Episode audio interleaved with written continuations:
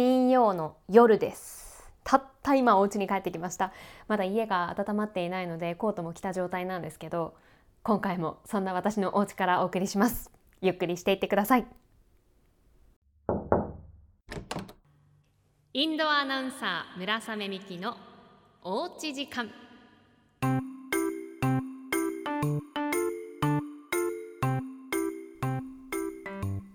帰ってきて今から夕飯を作らなきゃいけないんですけど、ちょっと力尽きて今座ってしまいましたお惣菜買って帰ろうかなと思ったんですけど、今日の気分にこうバチッとはまるものがなくて、帰ってきてパスタを作ろうかな。でもちょっとエネルギー今足りないな、座っちゃったなっていう状況です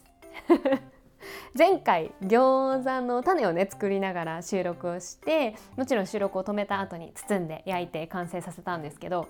焼き加減をね失敗してしまっていまいちだったんですよね。なんかすごい悔しくって、またチャレンジしたいなと思ってるんですけど、なんかこうカリッと仕上げたかったんです。だけど強火にしすぎちゃって、フライパンの中央はほぼもう、うん、焼き目というよりはもう焦げた状態で、外側がまだまだまだもう焼き目にも満たない感じ、薄い色、フライパンに問題あるなと思いながら。ただその餃子についてリアクションをいただきまして、やっぱりあの餃子って作るのに時間がかかりますので、お家で作る料理の中でもこう余裕があってこだわりたい時に作るからなのか、皆さんねそれぞれご家庭のこだわりを送ってきてくださっていまして、ぜひねあの次作る時の参考にさせていただきたいので、もし皆さん餃子を作る時のこだわりがあれば雨アットマークエスティーブイドットジェーピー に回してください。お願いします。あとあ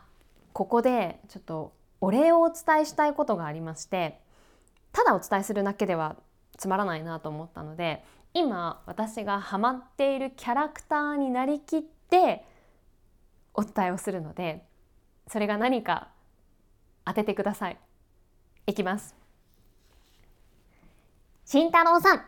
ィーエムティーケー さん、助っ人さん、下の階の高パパさん、釧路町の本間さん、マッキーやと旅ビギナーさん、バレさん、プチフレッシュさん、カッチさん、浦川の高弘さん、涙の数だけ強くなれるよさん、やぶからスティックさん、ヤギ座の男 M さん、ヨンク三パンさん、元道民のコウタさん、ツッピーさん、ケイカさん、ウィ。みんなからメッセージもらえて、あーにゃ、ワクワク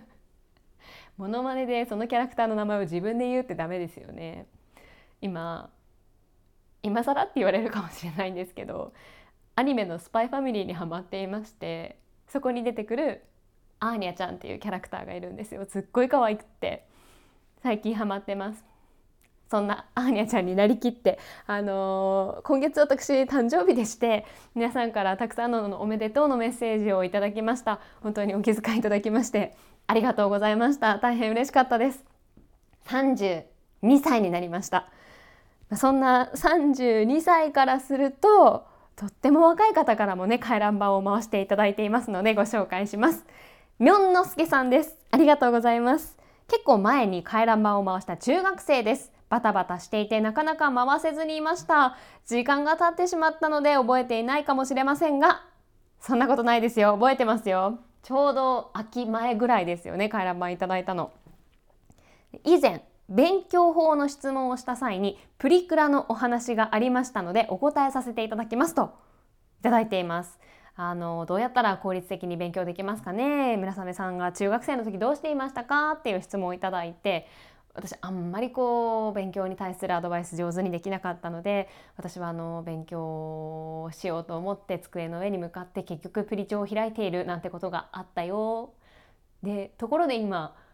プリクラってどういう感じなの、昔と何が違うんだろうっていう話をさせていただいた時に、えー、そのプリクラについて答えを送ってきてくださいました。ありがとうございます。村雨さんの世代のプリクラがどういうものだったのかはあまりわからないのですが、最近のプリクラは美白、美肌重視がほとんどです。肌がつるんとして白くなって、目も大きく、唇もぷっくりして、落書きよりもメイクや顔の加工をする人が多いかもしれないです。へー、じゃああんまり文字とか書かないんですね。まあ、落書きって言われるその自分で文字を書いたり、あとはスタンプを貼ったりする機能もあるんですよね。でもそれよりも顔の加工なんですね。いや、メイクができるっていうのは聞いたことあったんですけど、えー、じゃあ結構こう見た目はシンプルなんですね。私たちの時はもう本当にいかに文字をたくさん書くか、名前、日付、その日あったこととかはもちろんですし、例えば初めて一緒にプリクラを撮ったら初プリとか初面、初めてのメンバーっていう意味で初面って書いたりとか、逆にいつものメンバーだったらいつ面って書いたり、あと仲良しな友達だったらニコイチ、数字のにに娘っていう漢字に数字のいち、これで、ね、ニコイチって書いたりとか、あとはずっとも今聞くとすごい言葉ですね。あのずカタカナのずにちっちゃい点々に友達の友っていう漢字でずっとも、ずっと友達みたいな意味なんですけど、ずっともとか、あとなんだろうな、あ、久しぶりにプリクラを撮った時は久プリっていう、あの漢字の久しいにカタカナでプリで久プリとか、なんかとにかくこ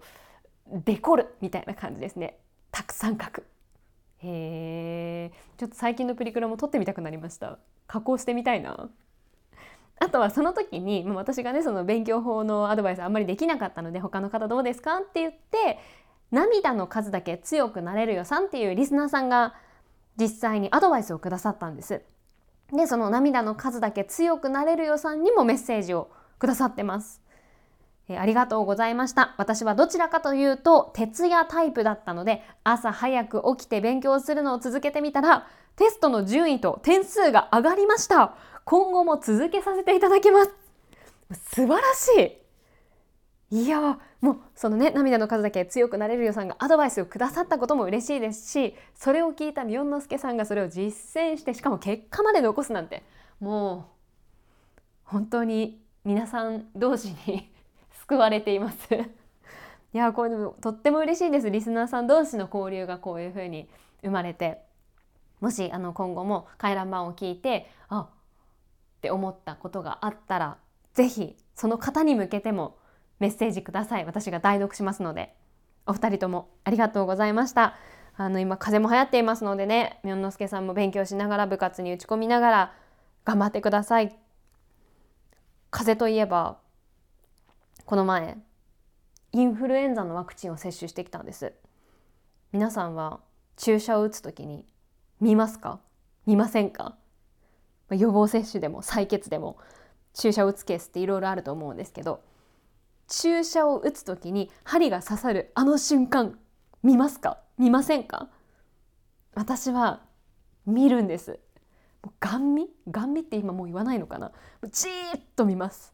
でもでもでもでも本当は見たくないんです。すごくああいうの苦手で、できれば見たくないんですけど、でも見てないといつ針が刺さるかわからないじゃないですか。不意打ちの痛みとか、いつ刺されるかわからない恐怖より、まあ、ちょっと見るの辛いけど見て心の準備をする方がいいと思うので、私は見ます。皆さんはどうですか？見ますか？見ませんか？他にも回覧板をご紹介したい方が、初めての方が何人かいらっしゃいましたので、まずはタコ長介さんです。ありがとうございます。近頃私のスマートフォンに Spotify が入ったので エスティーブイ のポッドキャストを検索して、村雨さんの番組を関西エリアですが聞くことができました。 エスティーブイ 本来のエリアがすごく離れた関西ですが、村雨さんのポッドキャストに期待していますといただきました。お気にとか、体にしか勝手に使っちゃダメですよね。ありがとうございます。いや、とっても嬉しいですし、やっぱりいろんなエリアから聞くことができるっていうのがこのポッドキャストのいいところだと思いますので、ぜひまた回覧板を回していただければ嬉しいです。えー、次の方も初めましてですね、のりたけさんです。いつも楽しく聞かせていただいています。ありがとうございます。村雨さん、食べること好きですよね。道内で行ってみたい場所ってありますか？またその場所で食べてみたいものはありますか？わー、見抜かれてますね。食べるの大好きです。うーん、近くて申し訳ないんですけど、こんな広い北海道なのに。すすきののラフィラ跡地にできたココのすすきのっていう大きな商業施設があるんです。そこに風月っていう、風に月って書いて風月っていうんですけど、北海道のお好み焼き屋さんがあって入ってるんですよ。ただそこの風月は